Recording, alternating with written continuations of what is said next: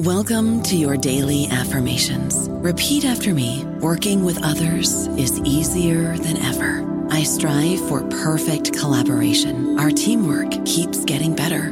Yeah, affirmations are great, but Monday.com can really get you the teamwork you desire. Work together easily and share files, updates, data, and just about anything you want all in one platform. Affirm yes to start. Or tap the banner to go to Monday.com.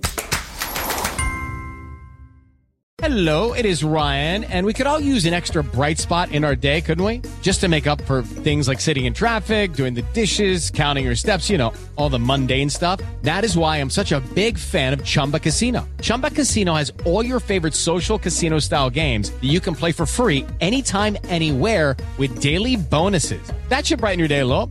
Actually, a lot. So sign up now at chumbacasino.com. That's ChumbaCasino.com. No purchase necessary. VGW Group. Void where prohibited by law. See terms and conditions. 18+.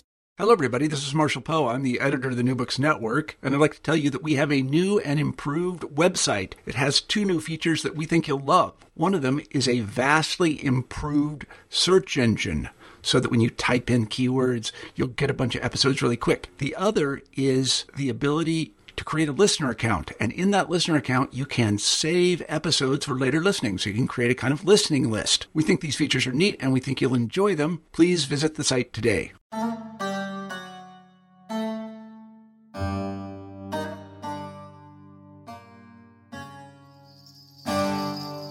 Hello and welcome to the podcast, New Books in Islamic Studies, a channel with the New Books Network. I'm your host, Shahnaz Aqani. And today I talk with Pernilla Myrne about her exciting and excellently researched book, Female Sexuality in the Early Medieval Islamic World, Gender and Sex in Arabic Literature, published with IB Tauris in 2020. Pernilla Myrne is an associate professor of Arabic literature and history at the University of Gothenburg in Sweden, where she also earned her PhD in 2008. Her research interests include the representation of women in pre-modern Arabic literature, attitudes to sexuality in medieval Islam, and women as creative subjects. In today's discussion, Myrne shares with us the origins of her book, some of its findings, and the process of collecting the many, many sources that she used to make this book an essential resource of many, I think, female sexuality, including, but not only, pleasure, sexual comedy, and women's bodies. Among Myrne's impressive range of sources are medical, Islamic legal, literary, and entertainment sources. Contrary to popular and even scholarly expectations, medieval erotic literature emphasized female sexual satisfaction, including via teaching male readers how precisely to ensure that their female partner reaches an orgasm.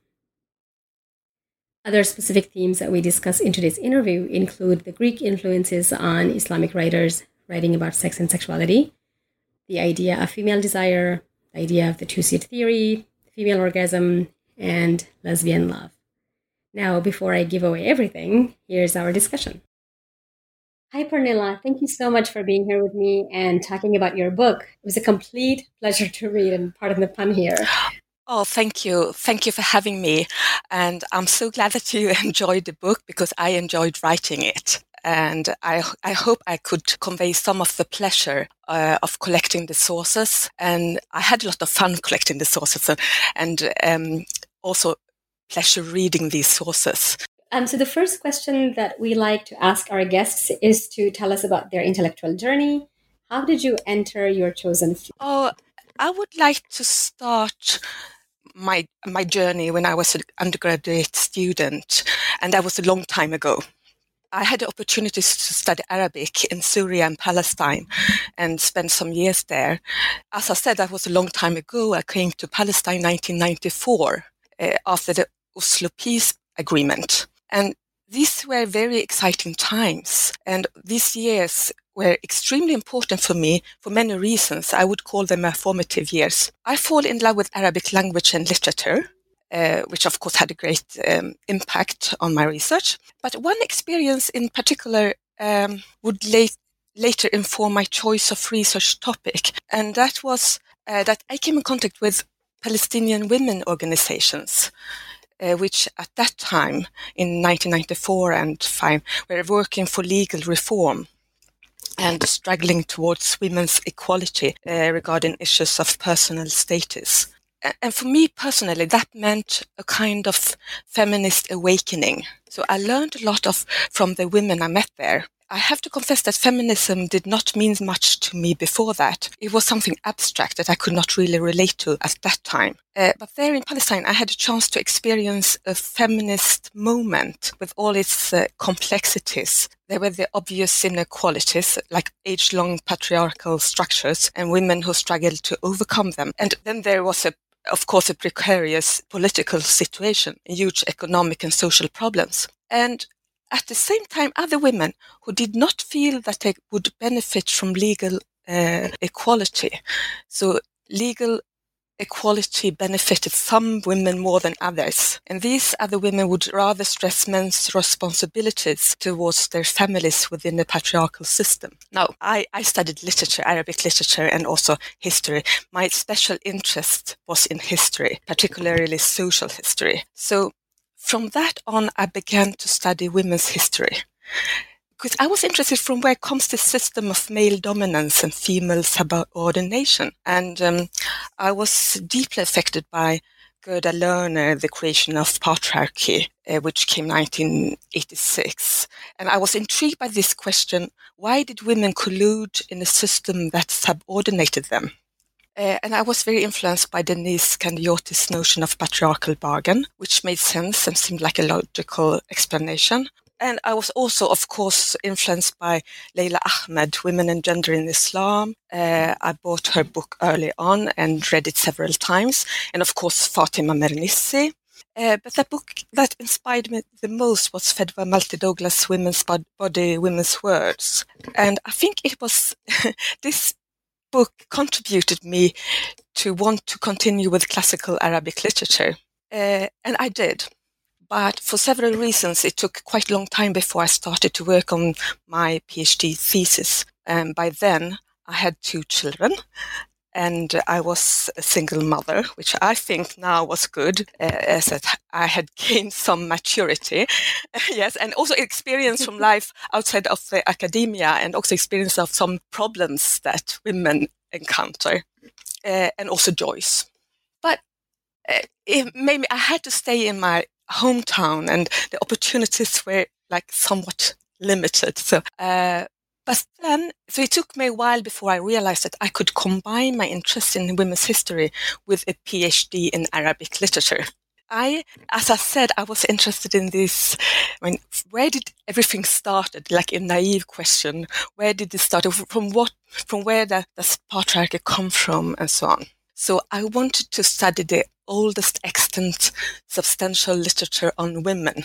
And I found biographical articles on women in Kitab al-Tabakat al-Kabir by Ibn Sa'ad, Kitab al-Aghani by Abu al-Faraj al-Isbahani, and also the book on women in Uyun al-Akhbar by Ibn Qutayba. These are standard texts from the 9th and 10th century Gregorian. And these are texts that explicitly deal with women. But I examined narrative technique and also how women are constructed as subjects and or objects in different levels of the narrative. I think it was extremely interesting. I learned a lot. And I think my most important finding was that how language was used deliberately to construct gender norms, in especially the highly ideological portraits of the earliest Muslim women in Ibn Sa'ad's Tabakat. A very simple example is that women are always active subjects of verbs. Language is used here in an ideological sense. Women are active subjects of verbs that have to do with their religious activity, like Aslamat, she embraced Islam. But everything that has to do with marriage and sex, women are always passive subjects or objects of verbs that have to do with that. And that seemed to me a conscious choice, an ideological choice, because it's not like that in entertaining literature or history, or like in Kitab al-Aghani's biographies of the Abbasid courtesans, for example. That was interesting, but the work on this thesis left me feeling somewhat frustrated because my choice of method and material limited me. I only worked on literary representations of women, because that's all that we have access to. But I was struggling with the idea that there must be a way to go behind them. I mean, to say something about the real women who once lived there. That is one thing. And the other thing is that I choose to examine standard works. There are several others, not many, I mean, because there are not many at that time who had really conducted research on women and in Abbasid time. But the ones who did, they used these works because they are easily available. But, I mean, only relying on these works, of course, it makes an one-sided picture. Especially when I discovered that there are so many other works, but most of them are not easily available because they're not available in critical editions, and some still are not edited at all, and some are not extant. If we look at the biographical lexicon Fihrist by Ibn Nadim, for example, it has several books that explicitly deal with women in some way or other. They are mentioned there, but they're not extant. And how can we say something about a specific time period if we only have these limited sources? Well, I'm still struggling with that, of course, because that's not so much we can do about it, but we can do something about that. I realized that there's so much more to say about this time period, so I was not finished with the Abbasid. I started to search for new sources immediately after I finished my PhD thesis. Another thing is that I thought that this time period had been treated unfairly by influential scholars on women and gender, even those that I relied on. For example, Leila Ahmed, who I admire a lot, in Women and Gender in Islam, she characterizes Abbasid society as a highly androcentric and misogynist society. And this misogynist society had a crucial impact on the formation of Islam and on legal principles that have to do with women and gender. So, and she even claims that Abbasid society introduced gender hierarchy into Islam. So, and at that time, this theory about the impact of Abbasids on women's status had, for many, become something of an indisputable truth. It was replicated in introductions to volumes on other time periods, for example. And it was given us, and still is, given us a plausible explanation for gender inequalities in Islamic literature during centuries. But the more I read, I understand that this sweeping claim is based on the very limited sources and a quite prejudiced view of Abbasid society, which I think is much more complex than that. So I wanted to look into this question. Well, as I said, I started to collect more sources on women's history, and I saw the necessity to look into other genres, and fortunately, I discovered erotic literature. I read an article by Everett Rowson, and I have to thank him a lot for that. And this erotic literature, erotology, is really a gold mine, and I use it a lot for my book. I started collecting sources for this research more than 10 years ago, and I didn't know really where it was going to end. I started to write the books a few years ago.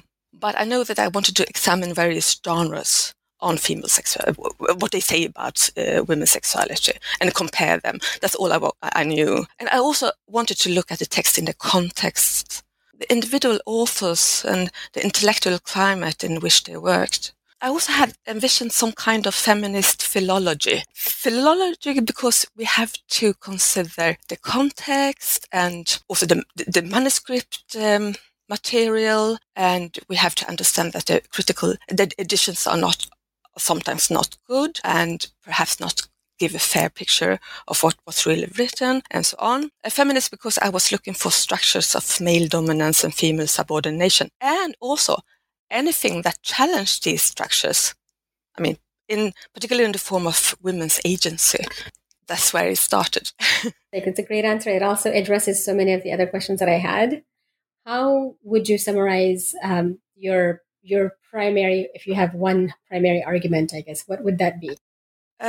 When I studied the main scholarly discourses that I rely on, which are those that I found have most to say about female sexuality, like medicine and erotology. I guess we'll talk more about what that is later.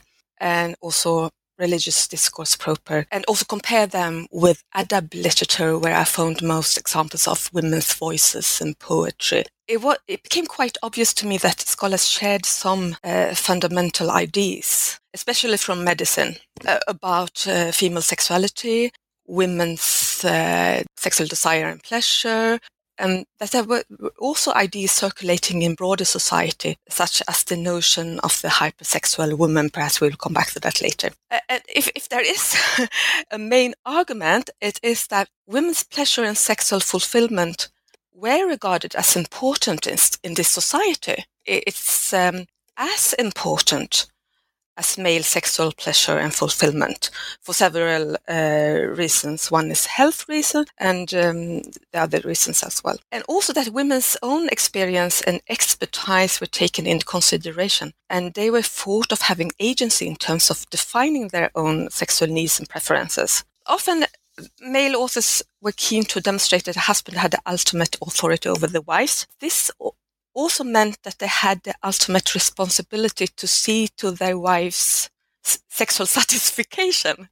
They were responsible for that. And also now authority is not necessarily the same as power, and much of the humor in the female-male verbal battles lies in women's ability to overcome their husband's authority by means of their verbal power. Now, back to the main argument. This attention paid to women's sexual needs is, as I said, prominent in all discourses that I examined, with the exception of one, religious discourse. It struck me, and it was really curious. The legal discourse in this period instead entirely prioritized men's sexual needs and obliged women to be sexually available. So, whereas medical discourse to some extent in erotology point to the importance of mutual satisfaction in marriage, the religious discourse proper at this time is entirely focused on men's satisfaction, which constitutes an anomaly. I don't know if that's an argument, but that's a finding.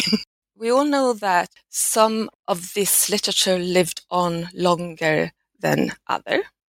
Erotology, for example, is now only available in manuscripts. Medicine is read by many, and they had a huge impact, medicine, on both Islamic and medicine, and also on later on European medicine in the Middle Ages. And also the religious discourse proper had, of course, a huge impact on later time periods. But today, when we look at this time, we tend to look at one genre only. Religious discourse is more well-known than, for example, erotology. But if we look at all of them, we see the nuances that always characterize all societies. And if we, instead of focusing on like large structures, look at these individual ideas and see how they intersect and interact, we can get a quite different pictures of what was really going on, like, so to speak, in everyday life in this society. That is how I would summarize my main finding, but then there are many, many small, shorter arguments as well. Absolutely. So one of the things that I loved so much about the book is that you use so many different genres to provide as elaborate or complete a picture of the attitudes towards and understandings of female sexuality as was possible for you. And it's really thorough. You address tafsir, jurisprudence, Islamic legal attitudes, poetry, erotic literature, medical literature. So I imagine that it must have been a very painstaking process. And I would love to hear about your sources and anything about these sources that you'd like to share with us. And perhaps maybe the process of collecting the material, maybe who their audiences are. Well, as I said, I had been collecting sources for a long time now, over 10 years. So even if I did not actually start writing the book until a few years ago. So I was familiar with adab literature, that is anecdotal literature. And I also had some idea about poetry. But the defining moment, so to speak, that was when I discovered erotic literature and understood that what a marvelous source that is. Actually, that is what made me decide to work on sexuality. And about 10 years ago, I read an article by Everett Rowson. And since then, I've been studying the earliest extant erotic manual in Arabic, which is called Jawami al-Ladda. In English, it's known as Encyclopedia of Pleasure or Compendium of pleasure. It was probably written in the late 10th century Baghdad. We don't know that for sure, and we don't know exactly who the author was, but it contains a lot of quotation from Abbasid literature, so I would define its content as Abbasid. This source, or this, which is only available in manuscripts or and in bad editions, I found so much material in it. It's divided into disciplines, so it contains a lot of medicine and philosophy, erotology. Erotology, that is basically influences from Indian erotic literature such as Kama Sutra, and erotology deals with sexual technique and etiquette. But it also contains philosophy, jurisprudence, poetry, anecdotes, and also, of course, the occult sciences like physiognomy and magic. And it also contains erotic stories with female protagonists, and some of them elderly women who are experts, sexual experts and advisors. So and some of these stories are mentioned in the bibliographical catalogue Fihrist by Ibn Nadim, who was perhaps contemporary with this author. So it's obvious that the encyclopedia builds on and cites sources that circulated in the Abbasid and Buyid era. So from there, I started to also search for medical literature, and there's a lot written about it compared to erotology, for example, but not, curiously, about sexual medicine, especially not about female sexuality, just a few articles, actually. But there is substantial research done on antique and late antique Greek medical theories on female sexuality, and also medieval European medicine, which was influenced by Islamic medicine. And that helped me a lot. As for legal discourse, There's so many new, interesting and important books on issues related to gender in Islamic legal discourses, some of which I was not aware of when I wrote the book. Kecia Ali's book on marriage in early Islam was very important for me, and it struck me when I read about the early Abbasid jurists' stance on men's and women's sexual rights, that it contradicts everything taught by medicine and erotology. So that's where I got this idea to write this book. Yeah. And I also had help from later books in this genre of erotic manuals, or I would call them Islamic sex advice manuals, some of which rely much more on religious discourse, especially hadiths and so on. So my main informant there was Suyuti, who lived around 1500 in Cairo. From his work, sex and marriage manuals, I found the relevant verses in the Quran and tafsir. From there on, I went on to tafsir. And of course, I have tried to search all available hadith collections in tafsir that were composed up to the 10th, 11th centuries. As for the audience, if we start with Encyclopedia of Pleasure, it's directed to a male audience. And the audience is even defined by the author of the book in the introduction. He talks to a dharif, which is like sophisticated man of the world, who is going to use this knowledge and sexual techniques taught in his book in order to distinguish himself from common people. That is explicitly stated here. And I believe that the author was a caterer, a secretary in the Buyid administration. Well, we don't know, but I think so. And that his intended audience is men from the same social group as he belonged to. Although some of the material he cites and relies on have a more general audience. And as for medicine, I think medicine is very interesting because medical authors were sponsored by elite families, and some of them by the caliph himself. And of course, they addressed them, but some of them were also practitioners, and they met patients, and probably also patients from non-elite social groups. There were also hospitals. So the question is whether they treated women or not, or if they addressed women or not. Sometimes they seem to do that, but it's quite difficult to find a female audience. I tried to define a female audience. I talk about in the book, but possible that there was a courtesan's handbook and so on, but it's difficult. At least we can find some passages that seem to be directed to women, but that's all. I don't know about you, but I'm very busy and I don't have a lot of time to cook. That's why I subscribe to Factor. Eating better is easy with Factor's delicious, ready-to-eat meals. Every fresh, never frozen meal is chef-crafted, dietitian approved, and ready to go in just 2 minutes. You'll have over 35 different options to choose from every week, including Calorie Smart, Protein Plus, and Keto. These are 2-minute meals. Factor meals are ready to eat and heat, so there's no prepping, cooking, or cleanup needed. They're flexible for your schedule Get as much or as little as you need by choosing your meals every week. Factor is the perfect solution if you're looking for fast, premium options with no cooking required. Sign up and save. We've done the math, and this is important. Factor is less expensive than takeout, and every meal is dietitian approved to be nutritious and delicious. Head to factormeals.com/NBN50 and use code NBN50 to get 50% off. That's code NBN50 at factormeals.com/NBN50 to get 50% off. So let's talk about sex now. Yeah. You mentioned that one of your findings is that there's a difference in the attitudes towards female sexual activity in the Islamic legal attitudes and in the other sources that you're looking at. You discuss in detail men's sexual desires instead, but the material that was available to the fuqaha or the jurists in non-legal sources meant that they had the option to offer different rulings about sexual satisfaction. Like you note that in one of the last chapters that it can't be because of protecting gender hierarchy, because even the medical and erotic literature, which takes, say, something like female orgasm very seriously, still remains patriarchal. So the scholars had different options that they could utilize while still, caring or taking seriously female sexual agency. Yeah, that is a very interesting question, and I believe something that we have to look further into.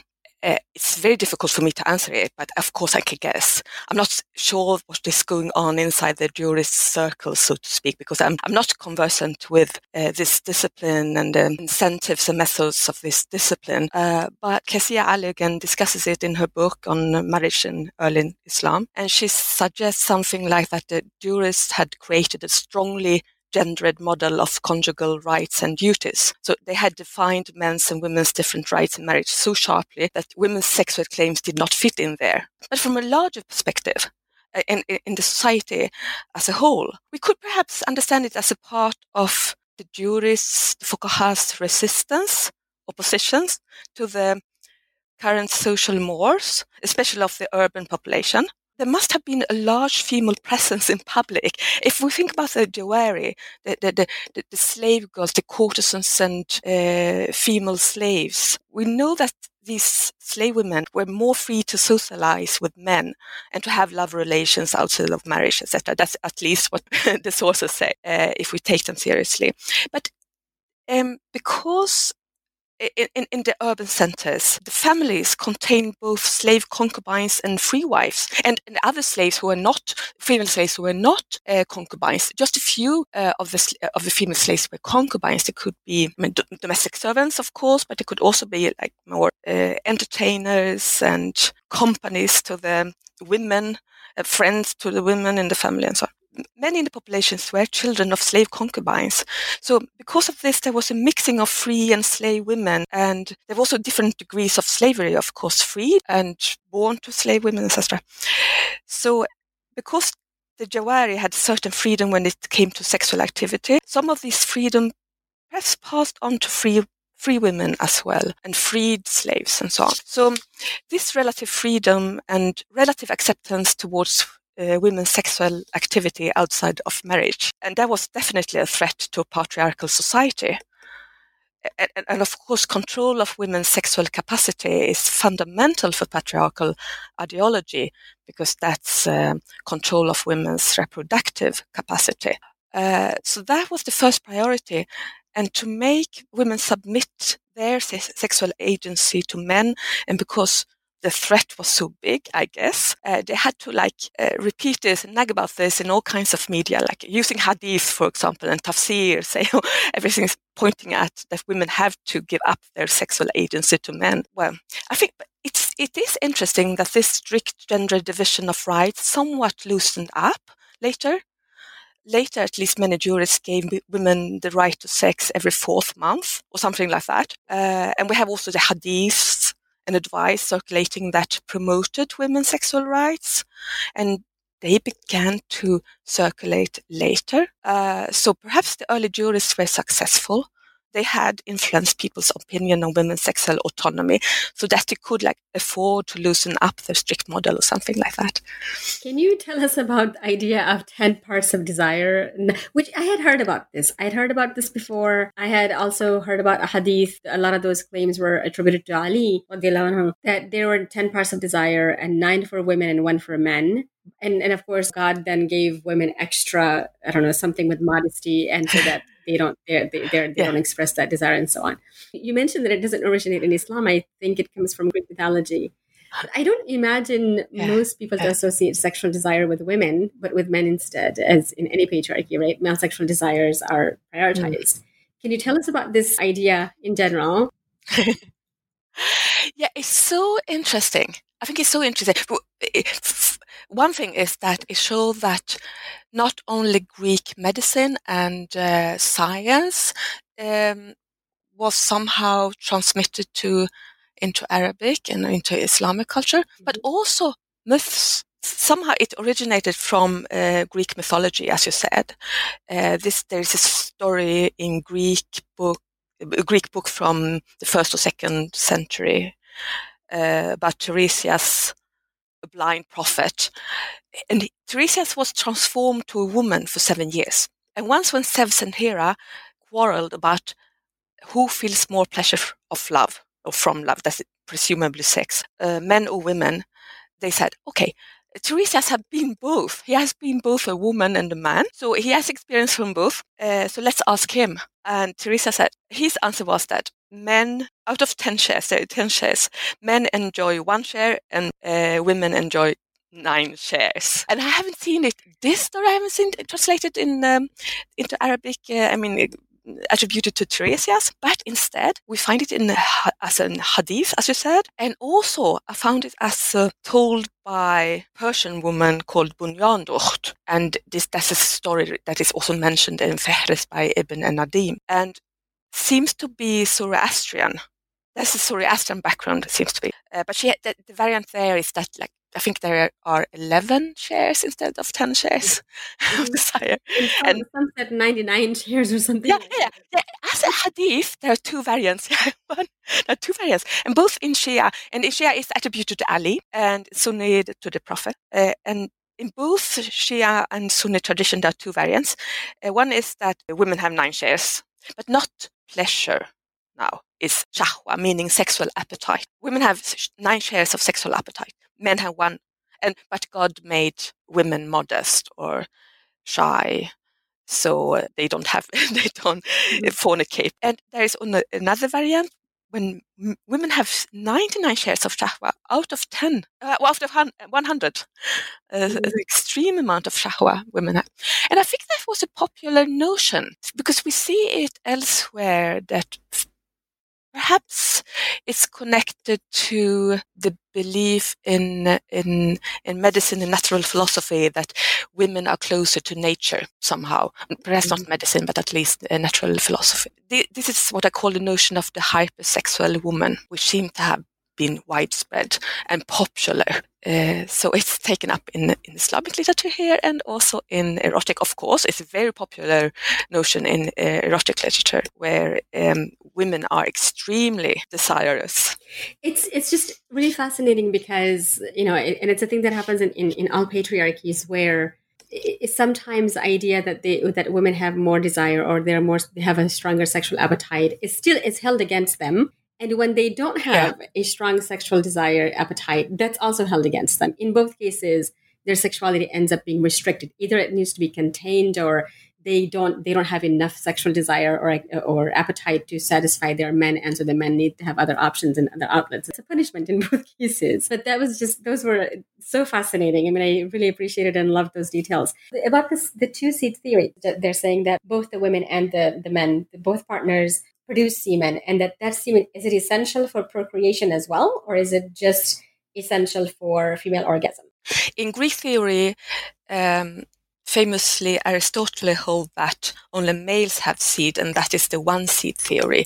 So there are two different, the two-seed and one-seed theory. But as I said, all Islamic medical authors believe that both women and men have seed. This of course, had several implications for attitudes to women's sexual satisfaction or sexual fulfillment. Even if they were wrong, it had some good consequences. And I also believe, both because women have to ejaculate in order to conception to take place. And in Greek medicine, this is sometimes represented as a mechanical, almost mechanical process. Women ejaculate; they have orgasm. You don't have to do anything; they will have it automatically. But the Islamic medical authors they realize that it's not that simple. Sometimes advise men on how to help their female partners to reach satisfaction, sexual climax and satisfaction in order to ejaculate. Not very detailed. The details come in this erotic and erotology in Jawami al-Ladda, but not in medical literature, but at least they touch upon the subject. Not only because it's necessary for conception, it's also necessary for women's health, because they believed, and this comes from the Greek notion of wandering womb, which they didn't really accept, but they said that there are other serious diseases that had to do with the uterus, and some of them are caused by dammed up semen. That is, if women don't ejaculate semen, this semen will stay in their bodies and become dammed up and perhaps put pressure on their uterus and cause some serious ailments, like a very serious disease called uterine suffocation, اختناق الرحم. I have seen references to اختناق الرحم in Islamic medical, in Arabic medical literature up to modern times. So it was a really influential theory.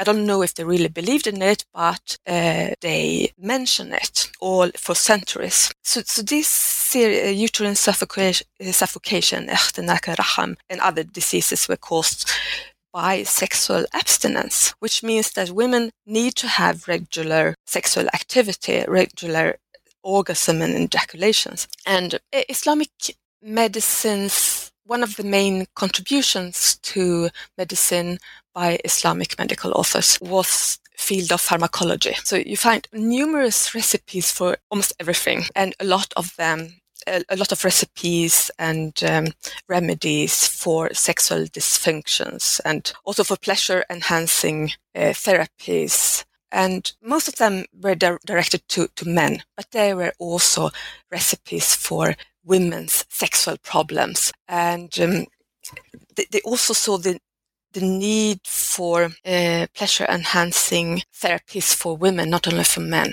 I quote in my book Ibn Sina, who talks about something that sounds very modern, namely genital corrections, and genital corrections in the form of vaginal tightening and penis enlargement. And this is because... And he says that it's not shameful to talk about genital corrections, because sometimes the couple needed to match each other. And that is one of the therapies they suggest, and there are recipes for that. So, it's generally agreed upon that it's important for women to reach orgasm. You know, one thing that I struggled with is that on the one hand, we've got clear examples, like a lot of evidence of women talking about their sexual desires. And these aren't just free women. These are different kinds of women. These are ordinary enslaved women. There are courtesans. But then on the other hand, we don't expect them to be doing this. We don't expect them to be able to express their sexual desires this way. So publicly, through poetry, for example. So too many scholars, as you mentioned, have concluded that these accounts may be fictional, that the women who are writing about their genitalia, their sexual activity, this is not supposed to happen, and therefore they didn't exist. You're more careful. You recognize that maybe some of them are fictional, but they can't all be fictional. So basically they exist, but we don't want them to exist. We don't expect them to exist, and so therefore they don't exist. We end up projecting our own impressions onto them. I want to know how this works. When you do have all this evidence, why are scholars still willing to just say, nah, this can't be real? Well, I think you're absolutely right there.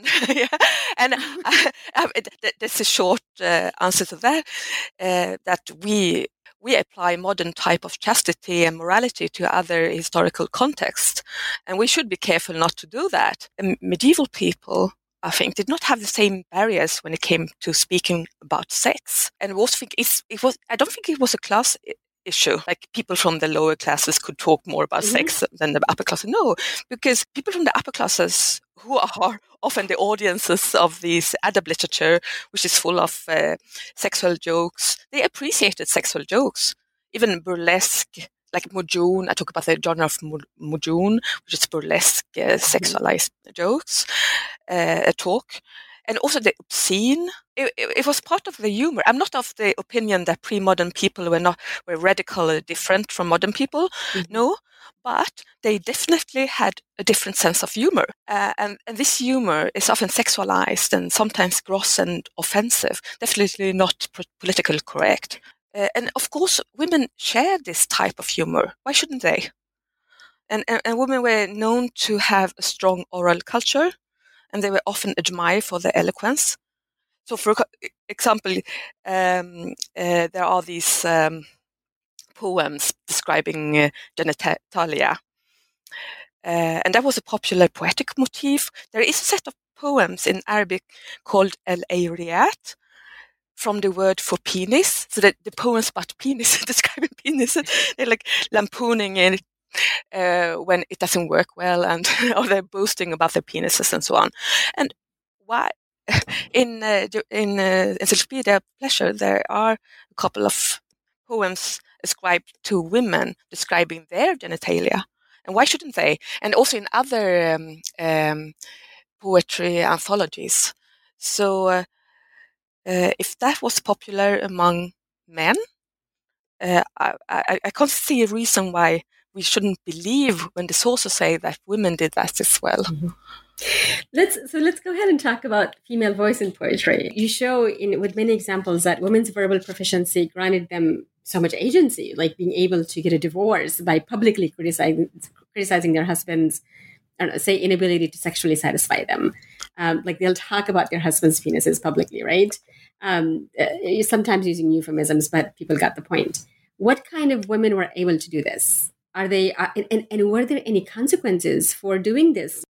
Many of the poems in which women criticize their husbands, many of these poems are anonymous. There are quite a few, but they are anonymous, most of them. But some are ascribed to named women, and in these cases, these women are Umayyad or early Abbasid Arab women. That is, they belonging to an Arab tribe. And marriage in these cases would be a family matter, or in other cases as well.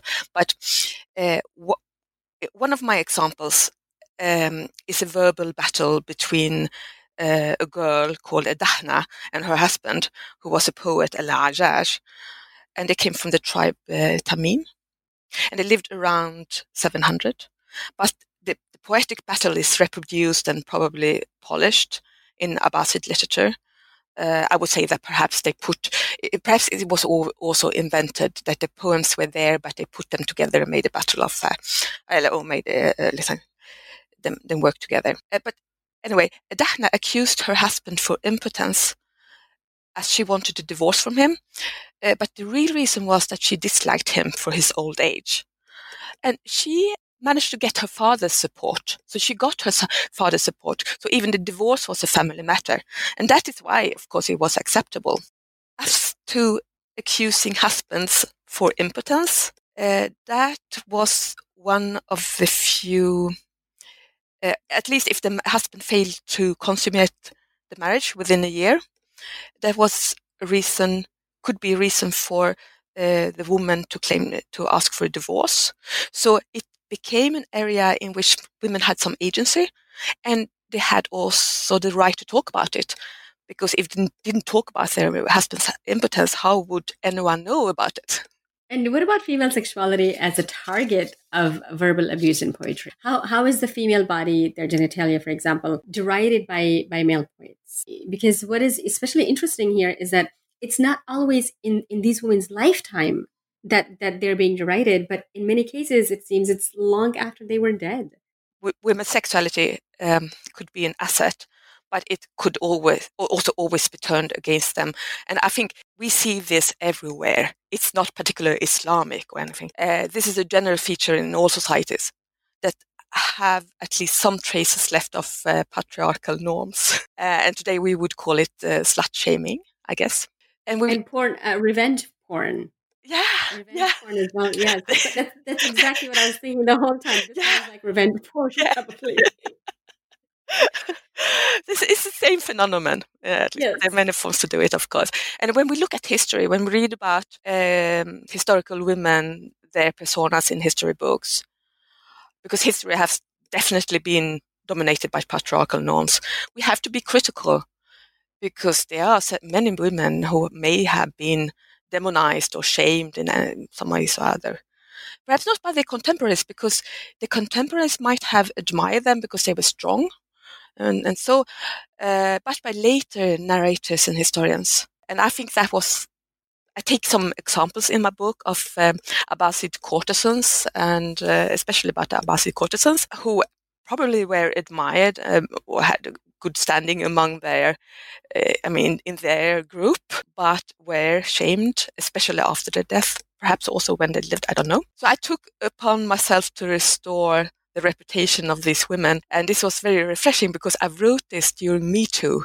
So it was my Abbasid Me Too moment. I was very inspired by Me Too. And when we look at female sexuality as the target for verbal abuse in poetry, it was present in some types of poetry. And this poetry was popular. It's awful to read, actually. In Umayyad satire, Abbasid Mujun, and later Sukhuf, a genre called Sukhuf, we meet extremely disturbing images of women. This is definitely misogyny, no doubt. And there is, in this time period, a clear misogynist trend as well. It flourished alongside other genres. But I would not characterize Umayyad and Abbasid poetry in general as misogynist, but we definitely have a misogynist trend also. So let's talk about same-sex desire. There, you talk about these theories that were offered to explain same-sex desire and activities. I mean, my personal favorite was the battles between a formerly lesbian and then this, or I know these are anachronistic terms, but these battles between those former lesbians and the women who are still lesbians. And then the heterosexual woman wins, right? Because she ends up eliciting sexual desire in the lesbian for a man. So the idea that lesbianism could be resolved by a good penis and sex, women desire women because they haven't had good sex yet. But did they ever explain male homosexual desire and activity in similar terms? Yeah, there's a lot to say about this, but no. Above all, I was astonished to discover that there were so many theories about same-sex desires, I mostly read about the female, but also male. And some of these theories had to do with physiology, temperatures, etc., and some with anatomy, some with the seed. Some, I would say, gave sociological reasons. But lack of good sex was definitely one, as you said. But I haven't seen, they don't give the same theory for male homosexual desire. But there is one theory that homosexual desire or same-sex desire is caused by or triggered by seclusion. And that goes for both. That is, in this case, men, they would prefer to have sex with women, but they cannot easily find women because of seclusions. And there are plenty of sleigh boys outdoors. So they would like to look at women, but they don't, and they look at boys instead. And that what this author thinks destroys their desire, so they direct their desires towards boys instead of women. What I liked most is that I found this, as you said, a set of poetry and sayings attributed to women when they themselves explain why they prefer women. And so I decided to, in my chapter on tribadism or sahak, which means grinding, I decided to let the sources and let the women speak for themselves. And some of these female voices said that they choose to be intimate with women because of fear of pregnancy. So it was more practical. But several also expressed that they prefer women, even if they had the choice, they would. And then You mentioned, I just have to say something about my choice of using the term homosexuality. If homosexuality is an anachronistic term, and yes, it's a modern term, but I personally think that the phenomenon this term covers is not. I mean, I know this is new questions and we don't have time to talk about it here, but in short, those who adopt a constructionist view would say that we should use the Arabic terms, and they mostly talk about men, but the Arabic terms are terms for acts. That is, pre-modern people think about sexuality as acts like penetration, active, being penetrated, passive. Both these goes for men, and for women it will be sahak, grinding. But I think that this constructionist view is really to dehumanize pre-modern people. So homosexuality as a term involves both the act of having sex with someone from the same sex, and feeling romantic attraction towards the same sex. In this case, I could change my mind, of course, but the poems and sayings by women in this case that I found, they show both attractions towards women and wish for engaging in grinding. I mean, the act of grinding. And I also think I can see that they also identify like being. They call themselves sahakat. They are, which I translate as lesbians. So they are. It's also part of their identity, but. Yeah, no, that makes perfect sense. And as we close, our last question is usually to ask the author about their current or any future research. What are you working on now that we can look forward to reading in the near future, hopefully? Yeah, I'm working on very exciting things and very enjoyable things. Namely, I have been working on the preparation of a critical edition of Encyclopedia of Pleasure. And I have collected manuscripts, but I didn't have so much time to work on that. But I'm extremely happy to have got fellowship at the Institute for Advanced Study in Princeton the coming academic year. So I will have time to prepare a critical edition. Congratulations on the fellowship. Thank you. So, and I've also been working for some years now on another project, research project, which is on the sex advice manual or erotic manuals as a genre. So up to approximately the 17th century, I've been on the manuscript traditions because we don't have many good critical editions of these books. So I'm working on the manuscript tradition and on the reception of these books, primarily, but reception also looking at manuscript evidence on how comments and to whom were these books directed, who were the readers of these books. Hopefully I will have time to work on that as well. Well, thank you so much for your time, Pernilla. This was a pleasure, and I'm very excited for your future research as well. Thank you. Thank you very much for having me. So that was my conversation with Pernilla Myrne about her very, very highly recommended book, Female Sexuality in the Early Medieval Islamic World, Gender and Sex in Arabic Literature, published with IB Tauris in 2020. Again, this is Shahnaz Aqani. Thank you so much for tuning in, and I will see you next month. Stay safe.